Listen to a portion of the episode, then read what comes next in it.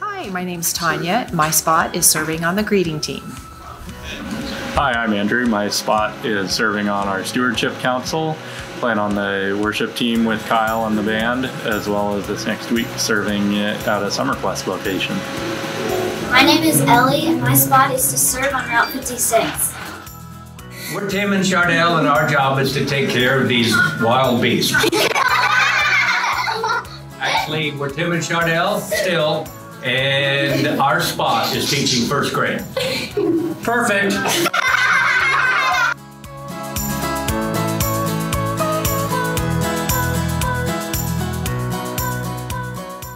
And many of us have taken care of wild beasts, so I know we could all relate to that. You know, I thought of something with that video at the end, thinking some of these kids are going to grow up, and some of their fondest memories with God is going to be through a class like that with people that care about them and serve them. And I'm just so grateful for our church family and the way God designed us. If you want to turn to Ephesians chapter 2, we're going to look there shortly. Ephesians chapter 2, we'll end up starting in verse 10, but I want to share with you about 20 years ago, a man named Jim Collins wrote a book, and the book was entitled Good to Great. And it quickly became a bestseller. It sold over 3 million copies so far. But he and his team did five years of research on 28 businesses in the last 15 years of their life and what they wanted to do was figure out what makes a team or organization successful. That's what they wanted to know. What, what turned good companies into great companies? Now, we're not a company, so don't get the wrong impression, but you'll see where I'm headed with this. How do you get from good to great? And so, what they did was they had these characteristics, they had some landmarks of what they see in the last 15 years, and, and now this is a classic reference. Businesses still use this today uh, in research for organizational success. And what Jim did in his research was amazing because people didn't know the truth about what makes a team so great together. And he popularized an analogy of getting the right people on the bus, but more importantly, getting, getting them in the right seat, getting them in the right role. You know, for your team, for your organization, for your volunteer team, for your family, even, it's true. If you want to work really well together and be great, each person has to work within their strengths and their passions where, where God, how God has designed them. When people are in the right spot, they shine the brightest. And if everybody's in the right seat on the bus, joy and results are sure to come.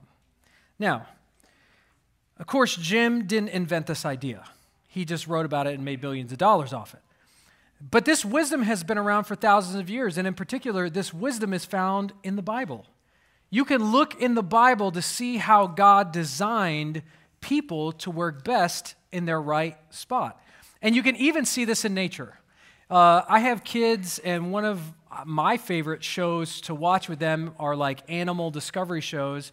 And we got Apple TV subscription for a, a free subscription for a trial. And in it, they had the show called Tiny World. Has anybody ever seen it? You're missing out. It's amazing. If you like animals and God's creation and you get pumped about God's design, it is just the best animal show ever.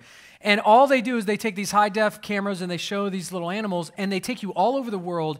And there are some animals that are really suited well for the jungle, they just thrive in the jungle. You know, like I think my kids could survive there. Uh, but then there are other animals that have thick fur, really thick skin, and they do best in the Arctic cold.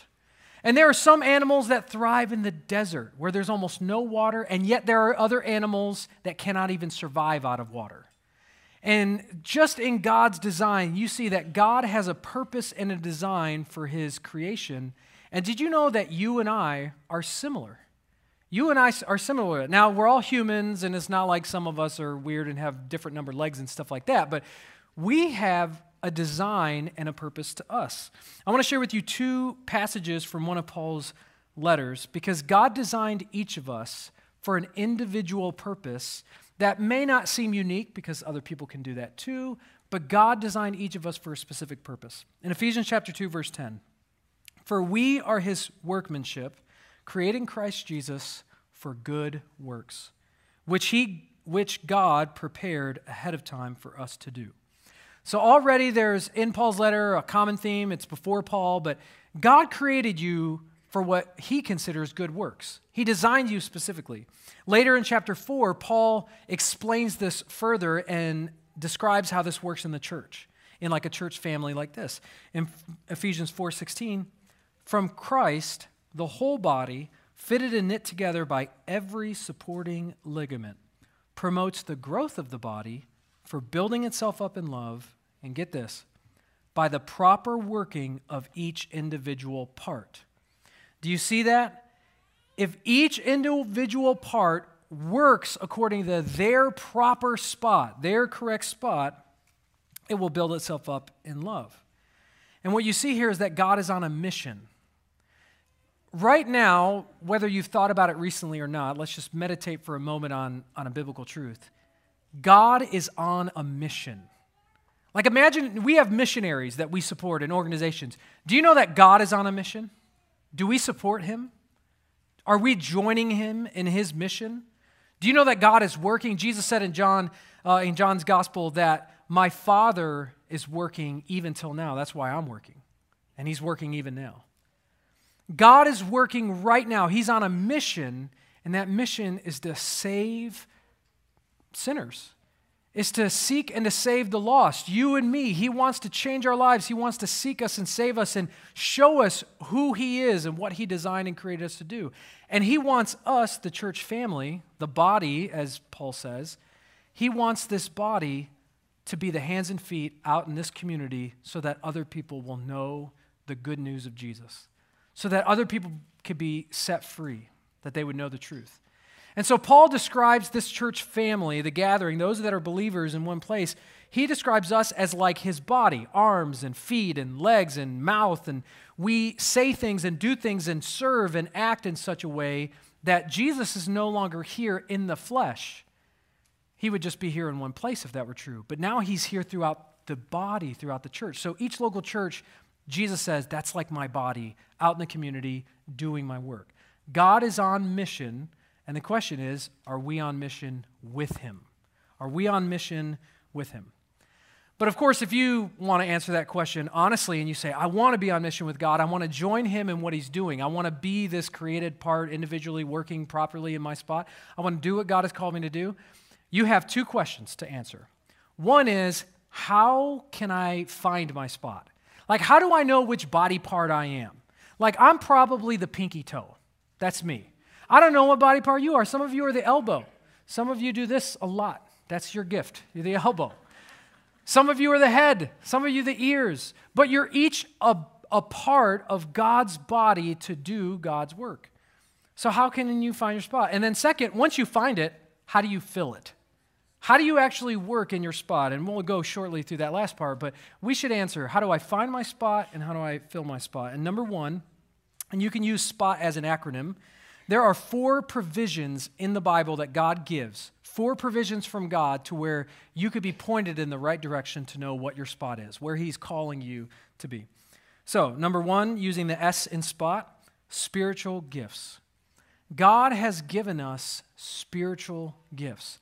That's one marker of direction to point you to where you can do your spot. Now, according to 1 Corinthians chapter 12 verse 11, the Holy Spirit is the one who decides which give, gifts to give which believers. You all are gifted, and you may not know what your gift is, but the good news is God is the one who decides. The pastor does not decide, the pastors, the elders, even your parents, even, nobody else decides which supernatural gifts the Holy Spirit is going to give to you to do his work. But God promises, I'm going to give you, each of you, I'm going to give you a spiritual gift. I'm going to use you in a supernatural way and give you something to do, no matter who you are. Uh, Romans chapter 12, verses 4 through 8.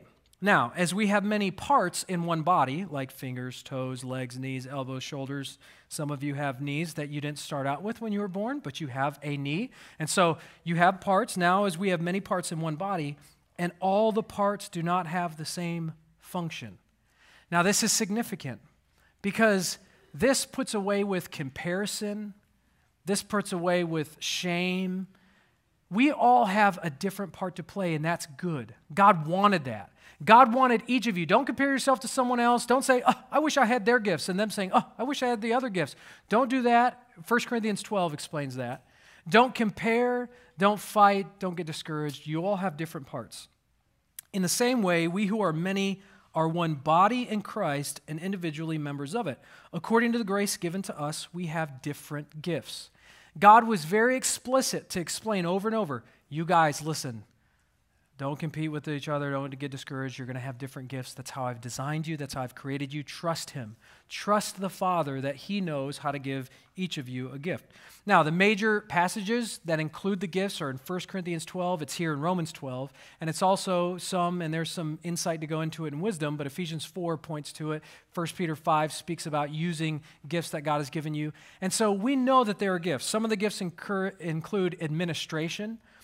And I, for one, am a witness and testimony to that. We need people gifted supernaturally with organizing things because we need that help from God, but that's listed in the scripture as a spiritual gift. Uh, there's also encouragement, faith. Some people are gifted with a certain kind of faith, giving, healing. Uh, some people perform acts of service, some people teach. And so God has gifted us to do certain parts. God is on a mission to do his work, to seek and to save the lost, to change people's lives, are you on that mission? Do you know what your spot is? You should ask yourself, what is my spiritual gift? 1 Corinthians 12, verses 4 through 7. Now, there are varieties of gifts. There's many different kind of gifts, but the same spirit. And there are varieties of service, ways that people use those gifts, service, uh, services that they use but the same Lord. And there are varieties of activities, but it is the same God who empowers them all and everyone. Here again, you see it. There are different gifts. God's the one who gives them, He's the one who empowers them, but it's the same God trying to fulfill His mission. God is on a mission. He's trying to do something. He's passionate. He loves people. He wants to seek and to save them. He's using us as the body. But it is the same God who empowers them all and everyone. To each is given the manifestation for the spirit, of the Spirit for the common good. God is saying, I manifest myself in you when you use your spiritual gift for the common good. It's like God is saying, Hey, I show up and I do that. The Spirit of God does that in you. That's a spiritual gift. Now, there are natural gifts that we have, and we'll get to those later, but these are supernatural spiritual gifts. So, God gives every Christian spiritual gifts to do ministry for the common good. God is on a mission. Are you on the mission with Him? Or have you joined Him? So he gives us gifts. Number two, God shapes our passions. He shapes our passions. That's the P in spot, passions. A passion is something you care about that gets your willing service and personal sacrifice. It gets your willing service and your personal sacrifice. A passion is not something that someone else has to persuade you to care about. It's something from within, something you desire, something you care about. You're like, I'll give my time to that. I want that to be changed. I want to do that. I'll give my time. I'll give my money. I will take personal sacrifice. It will cost me because I'm passionate about that. Some of you have passion. Now, listen, I'm a pastor, and I know some of you in here, You'd say, I don't have a spiritual gift, or I don't know what it is. And that's, listen, some of us, it's hard sometimes to know what is the spiritual gift. That seems, it's supernatural. That's not easy. And then some of you will say, I don't have any passions. I'm not passionate about anything. And I know that God uses you to sanctify me and to test my patience. And I know, and, and I thank God for you. Uh, but I want to tell you, you have a passion. You care about something, even if it's your family, even if it's something weird that no one knows about. You have a passion. There is something you care about that you're willing to give your time and your money and your resources to. Whatever that is, that's your passion. Now, that may not be a great passion, but it's a passion nonetheless. You have passions because from within you were created a certain way, your personality, God formed you in a certain way. So I want you to listen to the psalmist sing about how God designed each person. In Psalm 139, verse 13, he's speaking to God. For you formed my inward parts, you knitted me together in my mother's womb. Right before I was even born, you started designing me of who I am. I praise you, for I am fearfully and wonderfully made. I didn't make myself. My parents didn't make me. God Almighty, the creator of heaven and earth, designed me, the real me, the you that's you, the inside stuff you. God shaped that personally. There's no one else like you in that sense. God really did create each of us individually to reflect the image of God. It's a glorious, honoring thing. God honored himself by making you in his image. It's a beautiful thing. He, and he sees you as his adopted child if you're a Christian. And he sees you as the lost that he's seeking and desiring to save if you're not. But God designed you personally. And if you choose to delight yourself in God, if you say, the me that's me, if I choose to take delight in God, in the Lord, if I choose to delight myself in the Lord, he will give me the desires of my heart. And that idea, that word that's used there in Psalm 37, is uh, a word that speaks about your passions, your desires. Psalm 37, verse 4 Take delight in the Lord, and he will give you your heart's desires. Speaking of your passions, your heart isn't just the feeling center. Remember, we talked about this last week. Your heart is the seat of your will. It's what you think, what you want. It's your desire, it's your passions, it's, it's where you're headed, it's what you think is the best place. Your heart was not a feeling center like we think of it today in our culture, it was deeper than that. And so, what the psalmist is saying is if you delight in God, he will give you the desires of your heart. Now, how do you delight in God? Well, it's a choice. You choose to enjoy Him. You have to have the right kind of attitude. Now, if any of you are parents, you understand this all too well. Have you ever talked to your kid and said, Now listen, your attitude is going to make you hate this whole thing? You're not going to enjoy this at all because you have a bad attitude. Change your attitude. You can enjoy this. This is good if you would just change your attitude. You have to make a choice to look at it a certain way. And we adults are like that too. All of us, no matter how old, doesn't matter how many gray hairs or no hairs you have, there are times when God has to remind you what's your attitude? How are you looking at this? And the psalmist says, if you delight in God, if you choose to say, I'm going to enjoy Him, if you, what the Christians say, if you give your heart to God, if you say, I am making a commitment to read your word, I'm making a commitment to pray and talk with you. I'm committing my life. I'm giving my heart to you. I, I, want to enjoy you. I'm making this choice. I'm setting my face towards you. I'm looking to you. Take delight in God, and He will give you the desires of your heart. Because when you do that, when you say, God is my passion, my highest passion, that's the idea, I am making God my ultimate passion. When you do that, His desires will become your desires. His wants will become your wants. His passion becomes your passion because you will be so changed and influenced by being with Him and setting your heart on Him that He will change you. God is so strong and powerful and wonderful and loving and what we were actually created for. The closer you get to Him, the more you want to be like Him. God gave us passions. What's your passion? Now, passions can be tricky. They're tricky because, for one, if you're not really delighting yourself in God, your passions will just be the cravings of your flesh. And there's a real warning there. You could just be satisfying the desires of your flesh, and that will lead you to darkness and to death. Sin gives birth to death. But give your make your delight him and he will start changing what you want what i wanted when i was 13 is not the same thing i want today god has changed me from the inside out and he'll change you the second thing is, God may give you a passion today that I'm sorry you can't use today. I know many missionaries that sensed a, a, sure call that God called them to be missionaries. God wants me to go do this. And some of them, it took five, ten years, maybe longer before they were on the mission field. And they said, I just kept waiting, but I was seeking the Lord and I felt like He was wanting me to wait. Sometimes God will give you passions today that you won't use until tomorrow or the tomorrow, tomorrow, tomorrow. And so with passions, uh, passion requires two things prudence and patience. Passion requires prudence and patience. Prudence meaning you have to discern, you have to decide when is this good? When am I going to use this? How is God using this? Is this for now? Is this for later? And it takes patience. It's hard to wait. No one likes waiting. Even the people that teach about waiting don't really like waiting any more than you. But God shows us passion takes patience and prudence, and there's another sermon and other verses for that. But if your true delight is in God, ask yourself, what, what are my passions? Because God is influencing those. And ask yourself, eh, what do I care about? And is this desire from God's influence in my life? Is this God's influence in my life that is causing me to be passionate about this? Because God will use your passions, He will shape them to do His work. And why is that? Because God is working. God is on a mission. Right now, God desires to save people. God wants desperately to change this city, to change your family, to change your life, to use you to influence the people around you. God is on a mission. He's on a mission whether you're on it with him or not, but he invites you to join him, to work in your spot, to, to find your spot. Are you on mission with him? Because he is on a mission.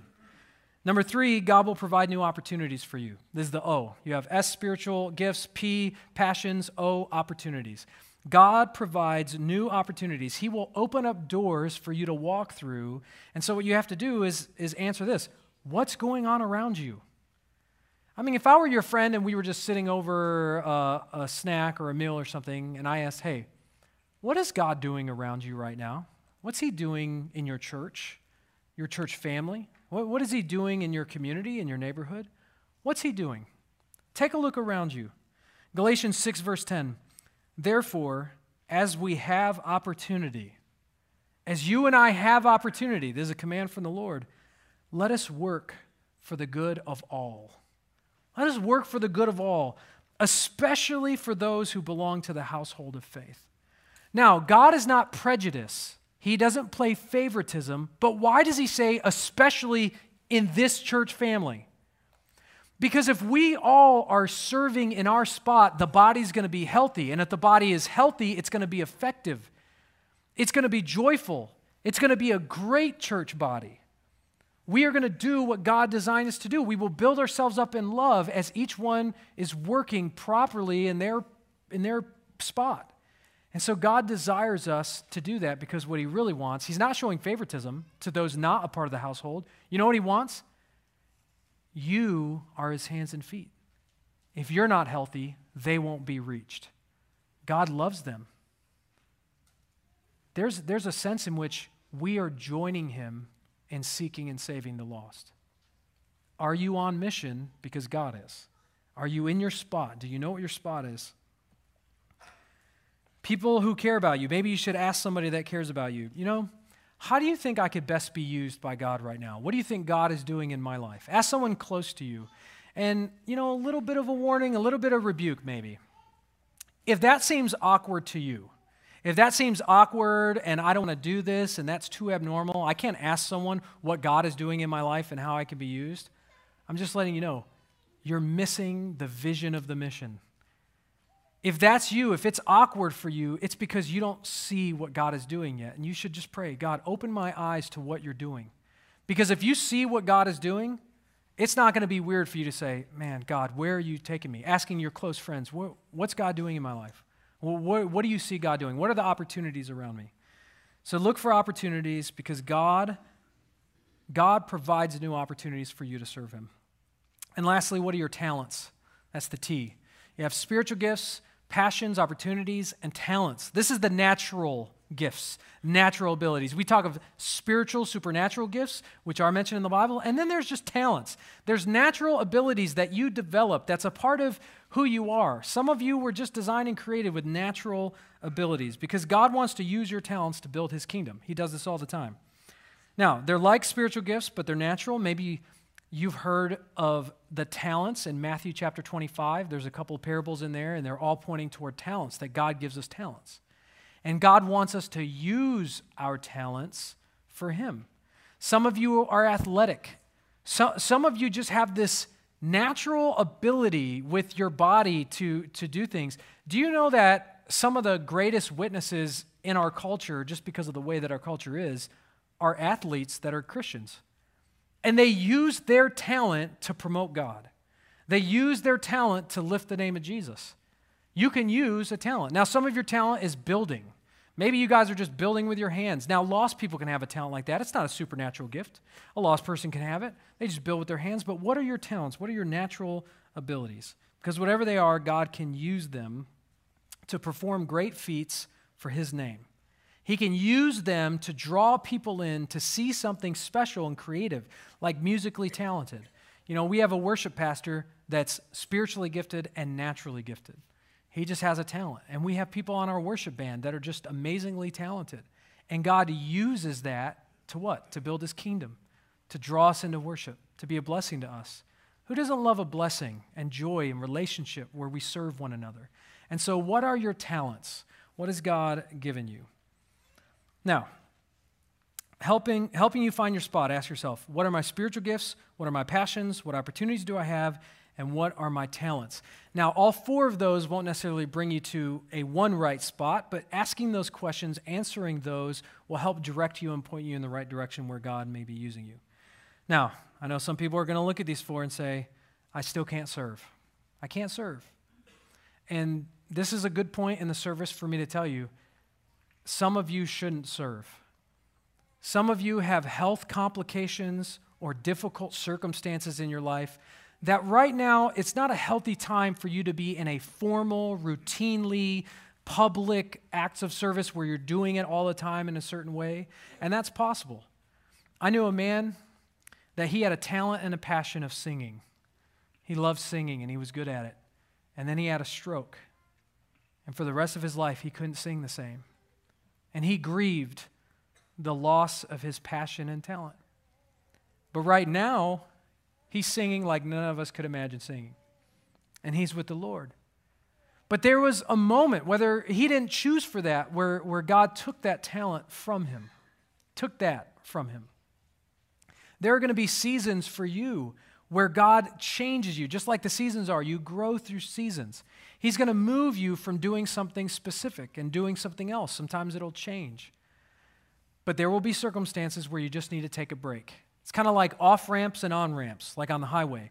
Sometimes you need to get off the highway and you need to take a break, and sometimes you need to get on. Now,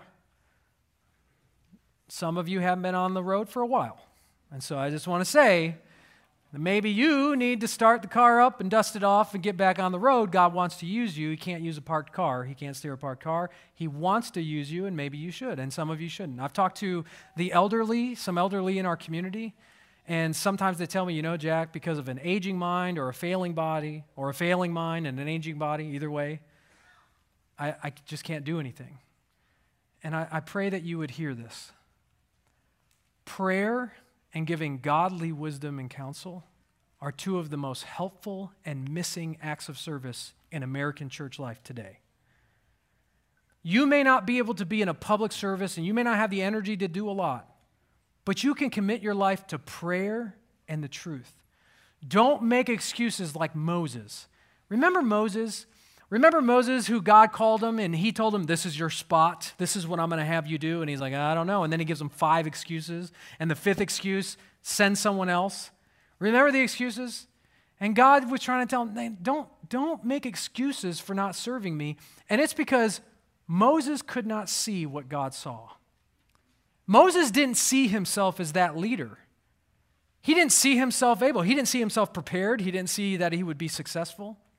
Moses leaned on his own understanding and not on God. Just because you can't see what God sees doesn't mean you shouldn't do what God asks. Have the courage to pray and ask God, Where's my spot? What do you want me to do right now? Is this a season where you want me to be working in a particular area? And do it. And do it well. You can fill your spot in a special way. God may be calling you to do something that you don't feel prepared for. I want to share this verse with you in 1 Corinthians chapter 1, verses 26 through 27. Brothers and sisters, think of what you were when you were called. Not many of you were wise by human standards. Not many were influential or powerful. Not many were of noble birth, as if you inherited and knew this was what you were born for. But God chose the foolish things of the world to shame the wise. God chose the weak things of the world to shame the strong. You know, some people would say this could be my life verses. and it's true. You may not be able to accomplish what God wants to accomplish on your own, but you can do all things through Him who strengthens you. God will call you to do some things sometimes, and don't make excuses. And even though there's times when you shouldn't be serving, don't just easily let it pass. Figure out what God wants you to do and do it with all your heart. Because once you find your spot, you need to fill it. And here's three quick ways in which you can serve and fill your spot. Once you find it, fill your spot. Here it is. Number one, serve with God. Serve with God. This is a lot of Christians miss this. They work for God and not with them, and they get burnt out, and there's no relational aspect to it, and it's just a big, uh, deteriorating, exhausting experience, and then they get upset with the church and with God because they were never with Him in the first place. God is with you. He promises to be with you and not forsake you. You're not working for Him, you're working with Him.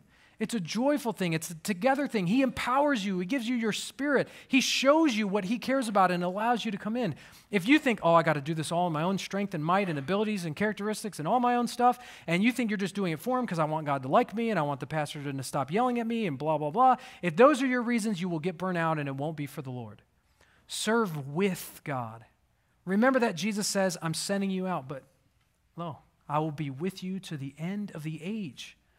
I will not leave you nor forsake you. I'm sending you out to be my witnesses. Paul tells us in Colossians 3, verse 23 whatever you do, work at it with all your heart, as working for the Lord, not for men. Don't work for men, for men's approval, with them, to be accepted, since you know that you will receive an inheritance from the Lord as a reward. It is the Lord Christ you are serving.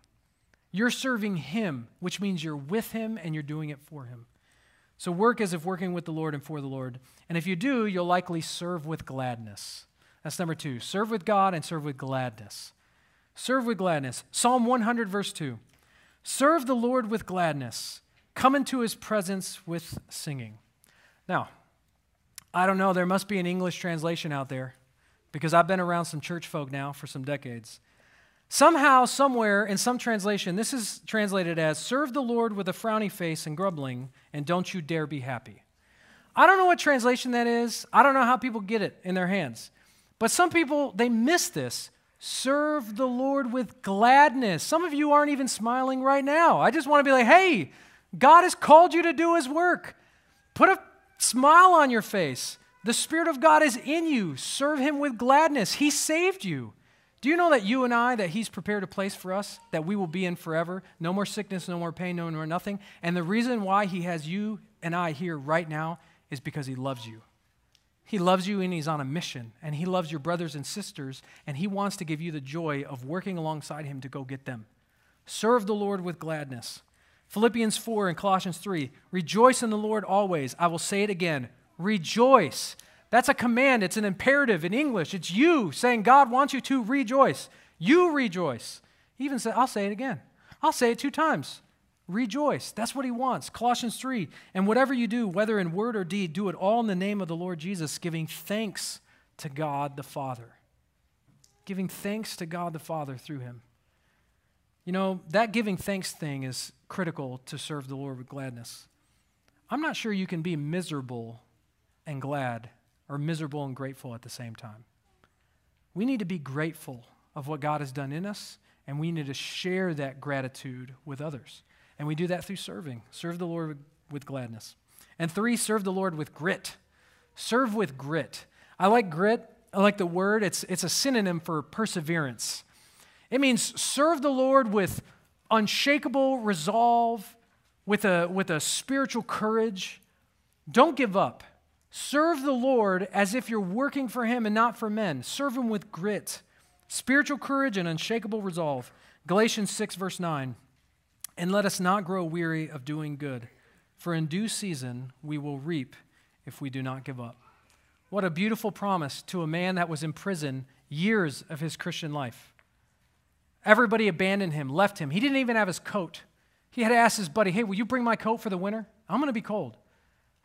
You would have looked at Paul's ministry and thought, I don't know that that's the success trail. You know, I don't know that he's being very successful. People aren't with him, he's in prison, everybody doesn't like him. Sounds like a politician that no one likes. I mean, this is just bad news for him. And he tells the people listen, do not grow weary of doing good. You're going to reap, which means like a farmer who plants a seed and then reaps the fruit of it and has it and can sell it and eat it and use it. If you keep planting and you keep working, one day you will reap a harvest. You've got to not grow weary in doing good. I read a meme.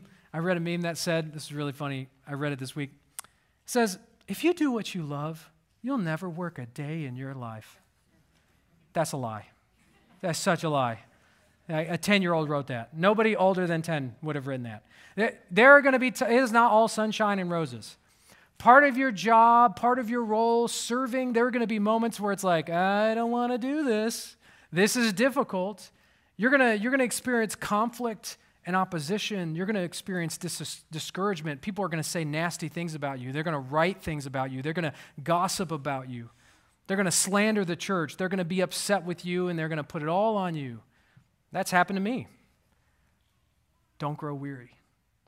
Don't give up. Believe that you're working for them. Do not quit. Serve with grit. Don't quit. There's going to be discouragement, but, but that doesn't mean you should quit. And you're not going to be locked into one role forever your whole life, and you don't have to go find your spot. Okay, this is the spot I'm going to be 24 7, 365 for the rest of my Christian life. That's not true. But figure out what your spot is and serve in that way until God leads you in a different direction. Sometimes you need a break, sometimes there's a seasonal change, sometimes you, it's good for you to walk away.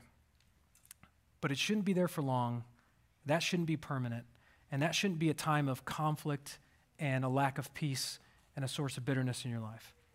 God is on a mission, and He wants to give you joy to be on mission with Him. Remember the promise that God gives in Philippians 4:13. I can do all things through him who strengthens me. I like this little phrase. If he calls you to it, he'll bring you through it. I know that's kind of cheesy, but it really does work. If he calls you to it, he will bring you through it. You can do all things through Christ who strengthens you. If He's the one who called you to it, He will bring you through it. Some of you um, know the story of my dad. My dad, of course, wasn't raised in a Christian like home. He named me Jack Daniel after the whiskey. Uh, he was an alcoholic, a Marine, lived his life, ended up cheating on my mom. They divorced. She cheated on him. Broken home, stepped away from God, gave himself to booze and other things. And then God saved him. And he's been a Christian for some years. He's been a Christian for a while. God's really worked on him. But in the last, I don't know, maybe four years, God has done something special in his life. He has changed completely. Do you know that he just got hired on not too long ago on staff at a church? Yeah, you listen, if you knew my dad, you would be laughing so hard right now in disbelief. He is on staff at a church. Now, he's, uh, I don't know what his formal title is, but it's like old man with all the keys. I don't know exactly what he does, but he works for the church. It's wonderful. And I wish I could tell you what changed my dad's life was because he had a son as a pastor. That's not true. It wasn't me. It was a, na- it was a man named Greg Drace. Greg Drace. He's, that's him on the right. He loves fishing. That's one of his passions and talents. His boat is called Soul Harvest. Greg took my dad out fishing and then told my dad, I'm going to meet with you. You're going to meet with me, and we're going to go over scripture. My dad, being a Marine, retired Marine for 20 years, he took okay to that. He started opening the Bible and discipling my dad. He would take him out fishing with him. This man, Greg, names his boat Soul Harvest and will take ruffians, like some of you, and they won't go to church. He'll take them on his boat. He'll let them say the words they want to say, do the things they word. He will celebrate catching fish with them, and then he'll witness to them. He'll tell them the joy and the hope that's within them. And he, guys get saved on a boat because Greg Drace found his spot and decided to fill his spot. And because he found his spot, my dad was influenced in a powerful way. And now my dad, the old man with all the keys, found his spot. My dad actually told me when this is recently, actually, he's like, Yeah, and it was kind of scary. He said, Now I have to do this with other guys. It's like, That's right, Dad. That's right. Find your spot. It's not about fulfilling a role or getting an activity done or watching kids. It's not just doing a job. Finding your spot is about joining God on his mission. Because God is seeking and saving the lost. He still works today. He works powerfully today. And it takes a people willing to get on their knees and pray and give their life to Christ. My life is yours, my time is yours, my money is yours, my heart is yours. I know that God is still working today. He's on mission. Are we on mission with Him? Are we in our right spot? Let's pray.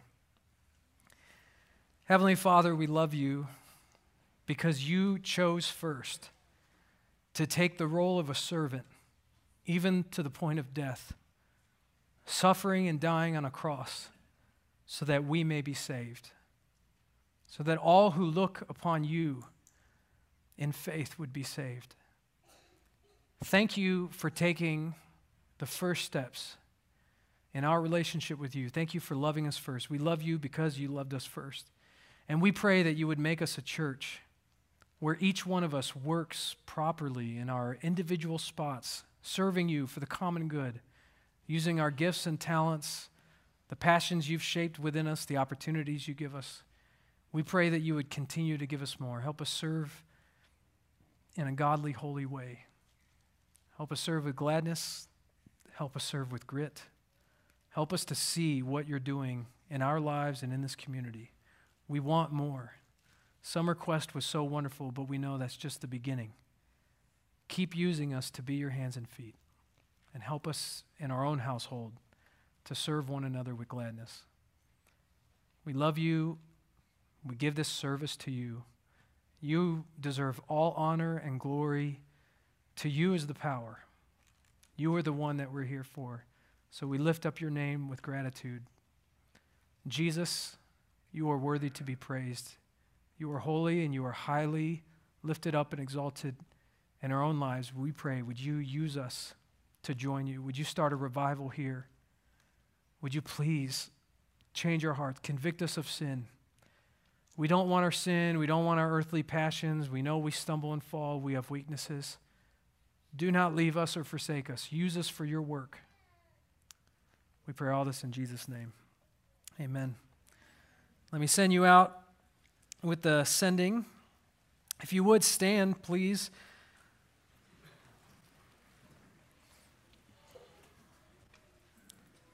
We have been motivated by the love God has shown us in Christ. We have been united in our worship of the living God together. We have been encouraged by our fellowship with one another. And we have been equipped by the preaching of God's word. Now go in the power of the Holy Spirit. In all that you do, love God boldly. In whatever family, neighborhood, workplace, or school God has placed you, love people sacrificially.